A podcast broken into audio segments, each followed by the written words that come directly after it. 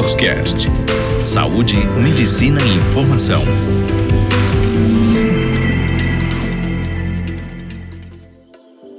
Olá a todos, meu nome é Gustavo Calestini, sou médico endocrinologista. Hoje faremos uma nova gravação, vamos abordar o tema dislipidemia.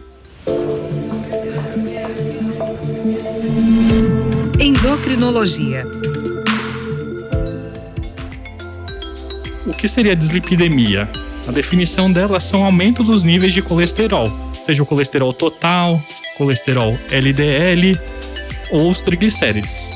Quando a gente fala de colesterol, sempre fica essa dúvida: ah, mas tem colesterol bom, tem um colesterol ruim, triglicérides, qual que é a diferença entre eles? Então vamos começar a pontuar isso. Colesterol popularmente dito como ruim é o colesterol LDL, tá? E por que, que ele é tido como ruim? Ele leva a gordura que ele contém para dentro dos vasos, né? Então ele penetra esses vasos e ele vai formando estrias de gordura nos vasos, né, nas artérias. Essas estrias com o tempo vão formando placas e essas placas elas podem ficar instáveis, inflamadas e podem se romper. E quando ela rompe, acaba agregando plaqueta, todos os fatores de coagulação, né? Então forma um trombo nessa placa, que é o que vai acabar gerando um infarto, né? Se acontece isso no coração, se acontece isso no sistema nervoso é chamado de AVC, né? Ou AVE. Se acontece em algum vaso da perna é a oclusão arterial. E também pode acontecer isso até em nível intestinal também, que a gente tem oclusão arterial aguda de alça intestinal, que é uma coisa muito séria, muito grave.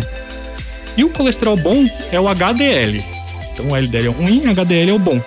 E o bom, o que, que ele faz? Enquanto o LDL leva essa gordura formando uma placa na artéria, o colesterol HDL ele faz exatamente o inverso. Ele tira essa gordura que está na placa, ele desinflama a placa. Então por isso que as duas formas são tão importantes. Então é importante que você tenha um HDL em níveis bons em níveis normais, né?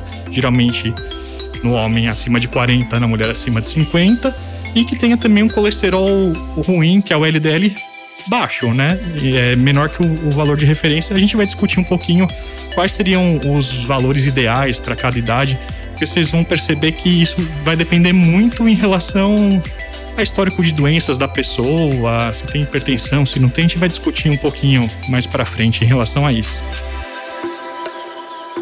Qual que é a importância desse tema? Se a gente pega as pessoas com mais de 60 anos, a prevalência de alguma alteração de colesterol ou triglicérides chega de 40 a 45%. Naquelas que já tiveram algum evento cardiovascular, a gente está falando, aqueles que já tiveram um AVC, um infarto, chega a ser quase 75%. Então é uma coisa extremamente importante. E quando a gente fala de dislipidemia, a gente está falando de um conjunto de alterações, né? Então você pode ter uma dislipidemia, né, é uma alteração do colesterol pelo aumento do colesterol ruim, que é o aumento do LDL. Você pode ter um aumento de triglicérides, que é um outro tipo de gordura que a gente tem no sangue, né, que provém a maior parte desse da dieta, né, enquanto do colesterol a maior parte é a síntese do nosso próprio corpo. Então isso diferencia um pouco os dois. E pode ter as formas mistas também, que aumenta tanto o LDL quanto o triglicérides. Na prática clínica, assim no dia a dia, não tem muitos sinais no exame físico que possam sugerir para a gente isso, porque geralmente são níveis pouco aumentados de colesterol que acabam não gerando sinais muito claros no dia a dia. Então, acaba detectando mais por exames laboratoriais. Quando tem é, alguma alteração no exame físico que você vai examinar o paciente, são aqueles pacientes que têm valores muito elevados de colesterol. Então a gente pode achar xantomas. O que, que seriam esses xantomas? Seria um acúmulo de gordura. Você pode ver na pele, na região de articulações, nos tendões. Né? O xantelasma, que o pessoal já deve ter visto algumas pessoas que têm umas plaquinhas amareladas na pálpebra. Pode ser por deposição de colesterol. Eventualmente, as pessoas que têm um triglicérides muito elevado, geralmente níveis acima de 500, podem fazer um quadro de pancreatite, né, que é uma inflamação do pâncreas. E as causas desse aumento de colesterol, a gente classifica ela em primária e secundária. O que, que seriam as causas primárias? São defeitos de enzimas do nosso próprio corpo que fazem acumular esse colesterol no nosso sangue. Essas são as causas mais raras. As causas mais comuns são as secundárias. Que são quais? Aquelas associadas ao estilo de vida. Então, por exemplo, a síndrome metabólica, que são as pessoas que têm hipertensão, têm obesidade, uma cintura abdominal grande, um triglicérides alto. É a grande marca da dislipidemia, né? Geralmente o que ela faz? Ela aumenta o triglicérides e diminui o HDL, que é o colesterol bom. Essa é a grande marca da síndrome metabólica. No hipotiroidismo também é uma doença que mexe com o nível de colesterol, ele aumenta o colesterol ruim no sangue. E algumas outras doenças um pouco mais raras, doenças renais, síndrome nefrótica, que é uma forma de doença que atinge o rim, que faz perder proteína e acaba aumentando a síntese do nosso próprio corpo de colesterol. Isso é uma coisa mais rara. Mas isso é legal ter essa noção de quando você depara com um exame alterado de colesterol, você tem que colocar ele dentro de um contexto. A gente está falando um contexto do quê? Um paciente obeso, que é hipertenso. Então a gente está falando mais de uma síndrome metabólica. Ah, um paciente tem essa alteração, mas a função da tireoide está muito alterada, tem um hipotireoidismo descompensado. Então pode ser só decorrente disso. E esses pacientes que têm alteração de enzimas, que a gente chama de dislipidemia primária, são aqueles pacientes que isso geralmente se apresenta de uma forma muito precoce, geralmente na infância, na adolescência. Geralmente tem um histórico familiar muito forte de infarto muito precoce, antes de 30, 40 anos de idade. Então tem algumas coisas que faz a gente levantar mais para essa hipótese de alteração enzimática, que é mais genética. E aí vocês podem me perguntar, mas qual que é o nível bom que eu tenho que deixar então esse colesterol ruim? Você já falou que o HDL, que é o bom, tem que ficar acima de 50 na mulher e acima de 40 no homem. E o ruim? Eu quero saber do ruim. Aí vai depender do risco cardiovascular da pessoa.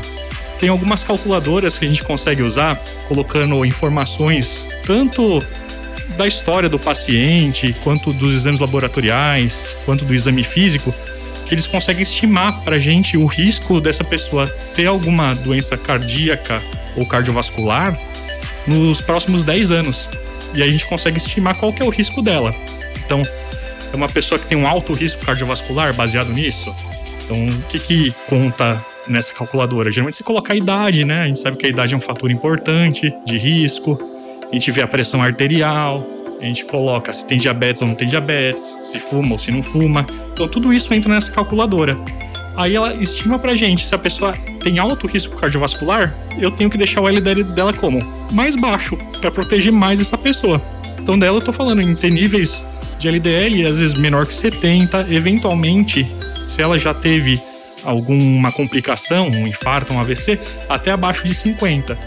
É uma pessoa que fica no risco intermediário, quando você coloca os dados nessa calculadora, você pode manter um LDL abaixo de 100. E se é uma pessoa que tem baixo risco cardiovascular, que é improvável que ela venha a ter algum evento cardíaco ou vascular nos próximos 10 anos, você pode manter esse LDL até abaixo de 130. Então, assim, é completamente individualizado hoje as metas de LDL. Então, aquele exame, quando você coleta no laboratório e vê qual que é o valor de referência, tem que tomar muito cuidado em quem você está interpretando esse resultado. Então, a meta para um paciente, por exemplo, com 60 anos de idade, que já teve um infarto, que tem diabetes, que fuma, é muito menor, porque ele tem um risco muito maior de ter um infarto. Então a gente protege mais ele, deixando o colesterol ruim dele mais baixo. Agora, se a gente está falando de um paciente de 30 anos de idade, que faz atividade física, que tem uma pressão normal, você vai calcular o risco cardiovascular dele em 10 anos, é muito baixo. Então, esse não tem por que deixar uma meta de colesterol tão baixa, porque ele já tem uma probabilidade muito pequena de ter alguma complicação nesse período e provavelmente a medicação não, não teria tanto impacto, né, para você reduzir tanto esse colesterol ruim dele. Agora, só comentando um pouquinho do tratamento. Então, basicamente, quando a gente faz o diagnóstico de uma dislipidemia, a gente sempre tenta incorporar alterações na dieta, né? Evitando gordura saturada, aumentando a ingestão de fibra solúvel na dieta, né? A gente sabe que as fibras elas diminuem a absorção de gordura no intestino, pede para colocar atividade física, principalmente atividade física aeróbica. Então a gente está falando natação, corrida, bicicleta. Né, isso a gente consegue aumentar um pouquinho o colesterol bom, que é o HDL, e diminuir o triglicérides. Em relação ao LDL, ele não muda muito a quantidade do LDL, só que ele melhora a qualidade do LDL. Eles são menos inflamatórios. Então, a atividade física melhora em relação à qualidade de LDL. E pelo alvo que eu vou ter de LDL para deixar, baseado nesse risco cardiovascular, eu posso entrar com alguma medicação também. Então, as mais utilizadas na prática são as estatinas, né? Que todo mundo conhece. Que é assim, vastatina, rosuvastatina, atorvastatina, pitavastatina. São medicações utilizadas há diversos anos, né? Bastante estudo, uma segurança cardiovascular boa. Aí vai depender em relação ao tipo de paciente, qual que você vai indicar uma ou outra, né? Então, se é um paciente que precisa de uma redução maior de LDL, você usa uma estatina de alta potência, que seria a torvastatina e rosuvastatina. Se é para um paciente de um risco cardiovascular baixo, que uma pequena redução já vai ser suficiente, você pode usar uma estatina de baixa e moderada potência, né? Lembrando que tem que ficar um pouco esperto só com os níveis das enzimas hepáticas quando você começa o tratamento, né? E uma coisa que pode acontecer também é fraqueza muscular e dor. Então tem que tomar cuidado também se não vai fazer esse tipo de complicação. E geralmente, alguma classe, você pode trocar por outra classe, geralmente é bem tolerado. Algumas outras medicações hoje em dia também são utilizadas, né? Que tem o ezetimibe e os inibidores do PCSK9, que é uma classe mais nova, que é uma medicação injetável, é geralmente utilizada para esses quadros mais genéticos, que uma redução muito grande. E hoje em dia no Brasil ainda é utilizado mais em protocolo de estudo. Espero que tenha sido útil. Aguardo vocês no próximo podcast.